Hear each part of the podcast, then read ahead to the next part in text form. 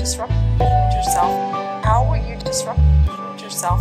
How will you disrupt yourself? On today's show, it's been a great experience. I have to say, overall, I, I approached it, I think, with more trepidation than maybe was called for. Uh, in part, I was just nervous that it would be take a lot of time, but it and, and that and that certainly has been the case.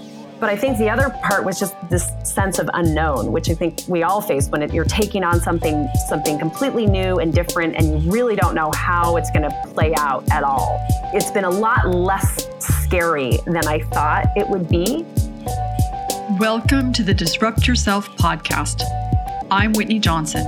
I think, write, speak, and live all things disruption. My guest today is Margaret Busse, community leader, mother of five children, and Harvard MBA, who has a passion for public service and is currently running for state senate in Massachusetts. Margaret Busse, welcome to the podcast. We are delighted to have you. Thank you so much for having me, Whitney. What I'd like to do is, um, I found that our listeners really find it interesting to hear about um, hear about our podcast guests and what they were like as a child. And so, we would love to hear what you thought you wanted to be when you grew up. Yeah, it's a great question. Um, I wish I had something really exciting, like you know, a policeman or a investigator or something like that. But the first thing that I can really remember in terms of what I wanted to be was actually in advertising. So I specifically remember standing in front of a mirror and making up a commercial for deodorant. I don't know why it was deodorant. Maybe I'd seen something on TV, but that's what I remember but I also, you know, remember, and that was, I'm guessing that was maybe fourth or fifth grade. But I remember in about sixth grade, I, I would think a lot about sort of societies and how they interacted. And I remember having this thought in maybe sixth grade. And I grew up, you know, at the height of the Cold War. I remember being just sort of distressed over this constant sense of conflict between the United States and the USSR and thinking, you know, maybe if we if we ever had an enemy that was from another planet of course i'm sure i was watching star wars and this kind of stuff too then maybe we would all be unified as a as our own planet to fight this other planet. And i remember thinking about that and and hoping you know somehow we could you know we all could be unified in some way. Interesting. So you had this thought of if we could be united together against a common enemy that could make a difference yeah, exactly. I was just trying to think of like, how could we ever come together? Like, how could we bring our nations together? It felt intractable as a child, you know? And so that was my thought. And again, I'm sure that I'd been watching, you know, different science fiction movies too about other planets. And so um, that's probably why it stuck in my head that way. So you go to college. What do you study in college? So I studied public policy and economics. And I took my first economics course, I think my freshman year, and, and economics is, as many people have told me, when they take that first class, they either hate it or they love it. They either hate it because they just it does not make sense to them. It, it doesn't it doesn't reflect how they think about the world, and other people love it because it, you know, it's exactly how they think about the world. For me, I loved it. I just loved learning about how markets worked and how you know important efficiency was and, and all this kind of stuff. I loved that. I also loved public policy. We actually used a lot of my economics courses in that. I was really interested in, you know, how do you how, how can public policy really help people or or maybe have unintended consequences that are actually hurting people, but how can policy be used as a lever for good? And I ended up actually getting very interested. I did a um, I was a research assistant for one of my professors who was developing a, a textbook on development economics and, and different um, methodologies for uh, helping developing economies. While I was doing that research, I came upon something called microcredit or micro entrepreneurship. And I just became very, very fascinated with that methodology of how to help people in some of these emerging economies help themselves and so uh, so that's that's was the sort of thing I ended up doing a, a master's thesis on on micro entrepreneurship in Africa and yeah. So this idea of systems really started to sink in when you were in high school and then just got reinforced when you were in college and then you did graduate work around that. So um, what I wanted to bring up now is that you're now running for political office. And I remember reading an essay that you wrote in the book Dare Dream Do about your first brush with politics. And I would love if you can share at least some portion of that story because I think it's not only very charming, but I think indicative of where it, you know, uh, one question I often ask people is, what did you want to do when you were a child, or what are some of the things that you you you played with? And and so I'd love if you could tell a little bit about this story about about root beer. Sure. So, so this was when I was in second grade, and there was a kid that was running for student body president of our elementary school. So he must have been, you know, big fifth or sixth grader, and I think he was actually he might have been friends with my brother. But he and a bunch of other people were running, and they all had to do some kind of skit type thing to, um, you know, to convince the voters, as it were.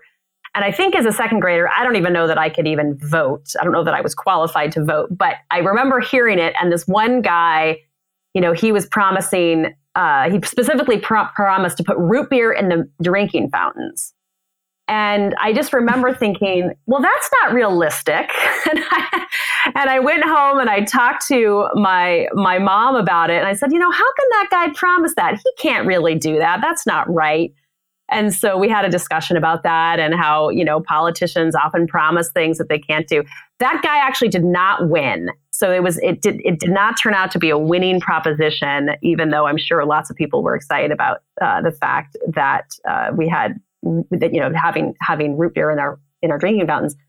But I later ran. Um, I later ran in high school. I think it was when I was running for senior class president and I actually ran sort of, you know, in, in, almost in reaction to that second grade experience. My maiden name is Woolly. And so I was, my slogan was, you know, vote 100% wool, don't vote for polyester politicians, you know, with the idea that polyester is fake, you know, we want the real thing. And so it was kind of building on that, that theme that I had sort of picked up on when I was, you know, seven years old or whatever it was. It's a great story. You ran for office when you were in high school. You're now running for political office. What are you running for, I, I suppose, first of all? And then what it's like to run for office? What are some things that are unexpected, expected, et cetera? So I'm running for uh, state senate in the state of Massachusetts, uh, specifically the Middlesex Worcester district. It's been a great experience. I have to say, overall, I I approached it, uh, I think, with more trepidation than maybe was called for uh, in part, I was just nervous that it would be take a lot of time, but it and, and that and that certainly has been the case. But I think the other part was just this sense of unknown, which I think we all face when it, you're taking on something something completely new and different, and you really don't know how it's going to play out at all. It's been a lot less scary than I thought it would be.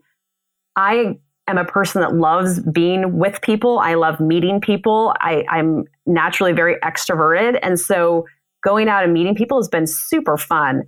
Just kind of stepping back though for a minute, you know, there's there's some there's a lot of things you have to do to kind of prep yourself for office. And one of those things is uh, learning what you know the issues are and learning where you stand on different issues.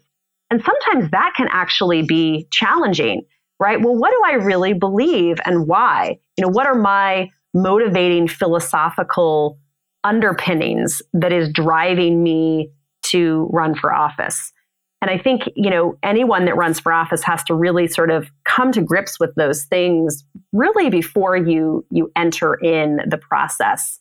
You know, and certainly you learn more about issues as you go through it and that's fine and i think that happens with everyone and certain different issues come up as you you know as you are in the process but understanding what your fundamental moral philosophies are political philosophies are you know where you're really strong and where you really are sure of things and maybe where the things some other things maybe you're not sure of and you want to learn more and all of that i think is is really important going into it that's you know super fascinating the reason that I was motivated to run was I just felt very discouraged about, you know, just being in a divisive environment politically where we are. And I really felt like I had, I'd spent eight years in my town government and I, I really was committed and passionate about finding ways to bring people together and, and bringing unity uh, to situations where there was not unity. So you um, you were in the town government. It was in Acton, Massachusetts. Is that correct?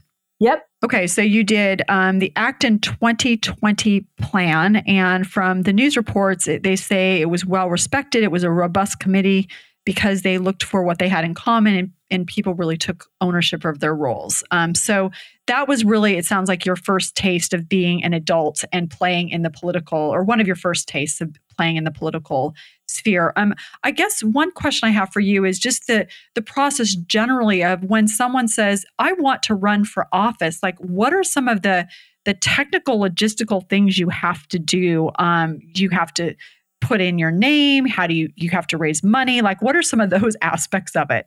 Yeah, and that this was all a complete learning experience for me. I just didn't know really about any of these things. So the first thing I did once I had decided is as I started to put together a very small team just so we could think about sort of messaging and and going through what I was going to stand for and, and that sort of thing. And we built a website and we did that. Then, knowing we would need to raise money, the second thing we did was we had to file with something in Massachusetts called the OCPF, which is essentially an elections commission for the state of Massachusetts. So you have to get a number that essentially tells you that you can now raise money. And in order to do that, you have to have designated a treasurer for your campaign. That's the only actually required position that a campaign has to have. It has to have a treasurer. So, you know, one of my friends stepped up to be a treasurer so that we can take in money. And it, it's obviously a very important function for someone to make sure that all the money going in and out is, is tracked. So that was, I guess, the second step then, of course, you have to raise money. So that's, you know, a, a big deal. And we've done that. And then there's a, there was a deadline in which, in order to get on the ballot, we have to you have to go out and collect a certain number of signatures for so for my office we had to get 300 verified signatures of people living in the middlesex and worcester district and so mm-hmm. that's kind of a process 300 doesn't sound like it's that many, but what you have to do is you have to get a lot more than that because sometimes signatures aren't valid for a number of reasons. So you plan on maybe getting 400 or 500. You have to go into each town clerk. There's 14 different communities in my district. You have to go into each of those communities where they have a town clerk and they have to go through and verify that all your signatures are correct. Then you take those up to the Office of Elections in the State House, and they say, "Okay, we now you've we verified 300 signatures. You are now on the ballot," and that has to be done in a, in a certain time frame. Uh, for us, it was basically the month of May, and then we're officially on the ballot. So those are some of the technical things you have to do to make sure. And, and you would you would be surprised at how many people actually declare their candidacy, but they do not get the signatures because it can be a challenge or sometimes you miscalculate or for whatever reason you don't get the signatures. Besides the technical aspects, and of course it's just trying to figure out how you meet people and how you get to them, right? And so it's going to different community events, it's going door knocking and meeting people that way, it's doing, you know, holding meet and greets, it's all of that. So it's, you know, how do I get to voters and how do I get my message out to voters? And so we're constantly doing lots of different things to try to do that. And then, you know, how do we we raise enough money to fund the campaign? So it's, you know, it's both fundraising and it's how do you get the message to voters? So interesting. So you got the part where you had to figure out exactly what you think. And like you said, your your moral, your your political ideology, and then what are the implications of all of that? And obviously your training in public policy and economics and and your professional life has helped you be able to do that aspect of it but then there's the whole aspect of the logistical complexity of it of just technically being able to enter the race and then there's the part of actually going out and getting people to know what you're doing and how you talk about it it sounds a lot like a startup to me you know what, Whitney? It really is like a startup. Uh, I've thought that same thought so many times building a campaign is very much about building a team. And it's an interesting team because it's not just a team of paid employees. We have a couple of paid employees, but it's also a team of volunteers, which makes the dynamics even trickier because you want to make sure that we are continually motivating the folks that are helping us. I've been incredibly appreciative of all the people that have been willing to give of their time and um, just their effort to to really make our campaign work And so that's something that I'm always thinking about how to motivate our volunteers, how to make sure my staff is feeling like their time is is being used well and that they feel motivated as well. And then just as, as just like a startup, you know, you have to figure out what are the right ways to communicate? What are the ways that we're going to work together well? What are our systems going to be? All of those things, it's very much like starting, you know, a, a small business and getting it off the ground. Wow. So, so it's interesting. So you've hired people. Um, can you disclose like roughly how big your team is and how many people volunteer and like how did you find volunteers? I think that's interesting too. Yeah, great question. So, like I said, I have I have two paid employees that are full time, and then I have some folks that are doing by hour. They do some paid work, um, going around and canvassing. And then in terms of volunteers, you know, our volunteers come in, in every shape and size in the sense in, in the in the sense that they do lots of different things. So some people will host an event for us. Some people put stamps on mailers. Some people will uh, go door to door, you know, doing the door knocking. Some people make phone calls, that sort of thing. So there's so there's a variety of different things that volunteers do. I would say if we add all, all of those different volunteers that are doing those different things, you know, we probably have around 60 to 70 people. Many of those people are people that are my personal friends and really want to see me win. Some of those people are just really are, are people that I've met along the campaign trail and are really motivated that way. And and that's really the combination, I guess, of the way that we recruit volunteers. And and again, I've just been incredibly honored to to see the people that are again giving their time and effort on behalf of my campaign. It's fascinating to hear like the mechanics of of launching a political campaign. So one of the things I find really interesting about you is you there was an interview that you did and by the way, I noticed that you were one of 6 people in Massachusetts politics to watch by WGBH, so congratulations. That's the NPR station there. So good job. So one of the things you talk about is all politics are local. And um, you mentioned that you've stayed home for a few years following getting your MBA at Harvard, um, primarily because you had small children. Um, for a lot of people, that's going to look like a huge step back as we think about this in disruption parlance. But can you talk about maybe how this step back to be at home with your children in many ways or could or is has potentially been a slingshot forward in terms of how you think about the political landscape and and more generally running a political campaign you know, after I had been home for a little while with very small children, I wanted to really be involved in my community. I knew I couldn't do a full time job while I was taking care of these very little people, but I wanted to be able to use my skills that I had gained in, in work experience and, and my MBA and all of that in some productive way. And I've always been interested in sort of, you know, how you build communities. And uh, I really loved the town of Acton that I live in. So that's why I decided to get involved. And I spent eight years involved in my town government in various capacities. And through those learnings, it was really what propelled me forward to want to run for office because I felt like I really enjoyed the process of how do you, you know, deliberate on issues and make good decisions, solve problems while making sure that you are always trying to bring people together around common ground. That's always been my first priority in the different functions that I've done in the town government of Acton because of that, that's where I wanted to, that's what I want to bring to the state Senate and to the overall political environment. How do you solve problems and bring people together around uh, common goals?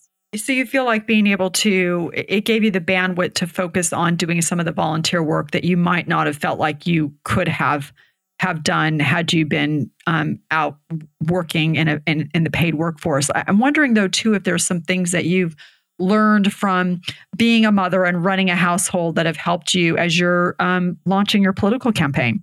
First of all, I think it's it goes back to this notion of how do you solve problems together effectively, and you know I've learned that probably the most effectively, even if I take in all my work experience and all of that, really just in the home. You know, we have five children, and you know how do you solve problems together as a family when things come up? Well, we listen to each other, we learn from each other, we figure out what the right solutions will be based on what we've learned, and then we take action together. And so that's what's, I think the process that I go through in a political sense, um, that I've gone through in in my roles in town government, that we go through in our family as we try to figure out how to solve problems without being divisive, right? Without creating all this contention within the family. And as you know, you know, contention in families can happen frequently. You know, whether they're most intimate relationships, that happens a lot. So we have out how do we solve problems without creating divisiveness, without creating contention.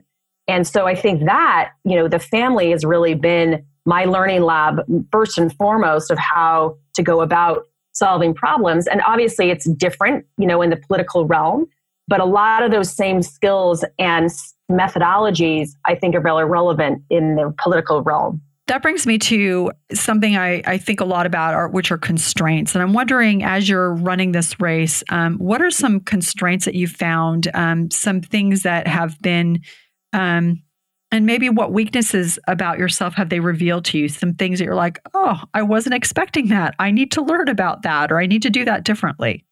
In many ways, I think most of us, as much as you, the word constraint can have this kind of negative connotation, I think constraints are what help us get things done. If you're in an environment where you have no constraints, then you have no ability to sort of figure out what are my priorities and sort of move forward on those.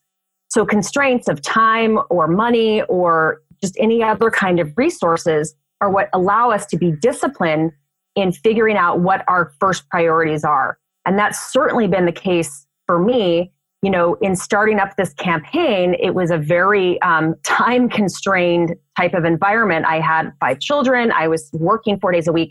So that was very, very busy and intense. So it made me totally focus on what are the first priorities of this campaign. And then as I was able to dial back work some and then even more and was able to take a leave of absence, then I could dial up on some of the campaign things and reprioritize, re strategize on where we were. So constraints is what gives definition to our priorities. And I think they're incredibly important. You know, in terms of weaknesses, of course, I have many. Um, you know, one of the things that I've enjoyed in this process is, you know, when I first started, I thought, but I don't know everything about state government. You know, I know a lot about my town government because I spent time there, but I don't know everything about state government. So what I've had to do is spend time in terms of, you know, prioritizations is spend time getting smart on the, a lot of the different issues that, you know, are at the state level. And so that's something that I've had to prioritize even amongst this kind of time constraint. You know, other weaknesses, I have many of them. I think that sometimes I I want to um, I don't, I'm not always willing to kind of come out and be kind of come out swinging, I guess, against my opponent because that's just not my style. You know, uh, that's something I have to sort of think about and and um, how to sort of frame my opponent in a way that I, I feel comfortable with, um, but that is also getting the contrast that we need to be effective to sort of show that you know I'm the candidate that you should vote for. I would love to hear uh, what what's been one highlight or one or two highlights of this in terms of your relationship with your children. Things that you've watched or observed about them, moments that you've been able to have together. What does anything come to mind? You know what? So much does actually. It's been great, you know, for a couple of reasons. One is that because I'm in this race, you know, we've always talked about policy and politics in our house a lot because it's obviously something that I care about, something my husband cares about a lot. But in this race, we get to a lot more detail about policy and politics and methodologies of how you go about that. So we talk a lot about that in our household, and the conversations have only gotten more and more, you know, have more and more depth on that. They come up more frequently, and I love it because it's something that I've, you know, always been passionate about. The other thing that's been great is my kids along with me on the campaign trail. So they, you know, get to come out. They come door knocking with me, which is super fun. All of my four of my five kids have all been out door knocking with me several times. The fifth one is five, so I don't take her out. But they've all been really helpful. So they kind of get to see what the campaign is like and, and kind of some of our strategies and what we do. They've been in some videos that we do for a campaign. My little five year old has been the star of a few videos now that we've done, which are just so fun and she's just so cute. And, you know, just as I was driving her to something this morning, she says, Oh, there's a Margaret Busse sign, you know, so she's very aware. And so they're all excited about it. They're all very engaged with it. Um, and that's been really gratifying to see that process. I think many of them were a little more apprehensive when I first decided to run, just because they didn't know what that was going to look like for our family. And now that we've been doing it for eight months or 10 months or whatever it is, you know, I think they, they feel more confident. They're excited they know what the process is and has been and will be, so to speak. And so I think it's it's been a great experience actually overall for our family, and I and I hope it's something that they'll never forget. Just a couple more questions as we wrap up. Um, you sang a cappella in college. Did you have a favorite song, and do you still sing today? I do sing. I love to sing. I've done a lot of musical theater. I did sing a cappella when I was at Harvard Business School. That was great. One of my favorite songs to sing is called Orange Colored Sky. It was a Nat King Cole song before it was a Natalie Cole song, and it's just a great song. It's very upbeat, very jazzy. So that's that's one of my favorites to perform. Oh, yeah, yeah, yeah. I love Nat King Cole. Orange Colored Sky. Cool. The last two questions is first day in office, what will you do? Will you write a bill, throw a get to know you party? Like what would you do first day in office? You know, it's it's one of these questions that you get a lot. You know, the, the political candidates get a lot. What's my first thing I'm going to do? And and that's supposed to sort of symbolize what what they're the person they're going to be. But you know, obviously, realistically, going in the first day, partly I'm going to be unpacking my boxes, right? But really, what I want to prioritize is building relationships with other legislators, building relationships with all the community leaders of the 14 different uh, cities and towns that are in my Senate district, and building a platform in which I can communicate well with my constituents and they can communicate with me. Those are the people that I answer to, my constituents, the community leaders, and then having the, the relationships with other legislators is the way that we get things done. So that's what's going to be my first priority is getting those, getting the, the, the relationships set. Mm, I love that. That's so important and, and, and really powerful of the importance of really you're not going to be able to get anything done if you don't have relationships with people to get something done. And so, you know, like you said, the bill has to come well after you've started to lay the foundation of relationships and being able to work with people. And I love that. Any last thing you'd like to share with us um, in terms of what this experience has been like for you, and and perhaps what you hope your your children and your husband will have learned because you've run for political office? You know, I think the biggest thing is that you just have to step up and do something. And that's how I felt. This was, you know, my running for office was really my reaction to just wanting to to make, you know, improve the political environment that we have in this country and get something done that's useful and helpful for the constituents of the the Middlesex and Worcester district. I want my kids and my husband to just be able to sort of take that wow, you know, she decided instead of just sort of the hand wringing, uh, you know, the armchair hand wringing that we often do, she's going to take action. She took action. She she tried to do something with what she felt was important, and that's what I hope that they take away from it. For me, that's been, you know, it's it's hard. It takes it takes courage. It takes a lot of time, and it takes passion. All of those things, and I've had to continue to, you know, look inward to make sure that I, I have all of those things to continue to carry me forward throughout this race. Mm. Margaret Busse, thank you so much for being with us today. I know people are really going to be find find the process of what you're going through interesting and, and find you inspiring. So thank you again. Thank you so much, Whitney. It's been great to be on here. I really admire Margaret for stepping into the political arena. Instead of standing on the sidelines, worrying, even complaining about where things are headed, she's committed to helping the people in her community. It gives her kids something to look to as an example of what to do when we want change, and it gives other people, her family, her friends, a reason to get involved. Maybe in the past they rarely voted, but because they know her, they're now experiencing the workings of government in a new way. I loved that she talked about how being a mom has prepared her to step into this role. She had this rigorous, rich background of education and work, which she was using to teach her children, but felt the pull to help her community as well. And the skills she's learned as a mother, negotiating between opposing points of view, working together for a common goal, are all extremely applicable in a political setting. It's interesting to think of a political campaign as a startup, but really that's exactly what it is a pop up startup. Politics may have seemed the furthest thing from business when she started out, but when we try something new, we often find that there is crossover with other skills and experiences that we can apply to a new situation, to a new learning curve. Practical tip we need people in public service who are compassionate and smart and willing to work with opposing points of view. You may not be ready to run for office, but is there a local candidate you could volunteer for? At a minimum, VOTE vote. Thank you again to Margaret Bussey for being our guest. Thank you to sound engineer Whitney Jobe, manager, editor Macy Robison, content contributors Emily Davis and Libby Newman, and art director Brandon Jameson. I'm Whitney Johnson, and this is Disrupt Yourself.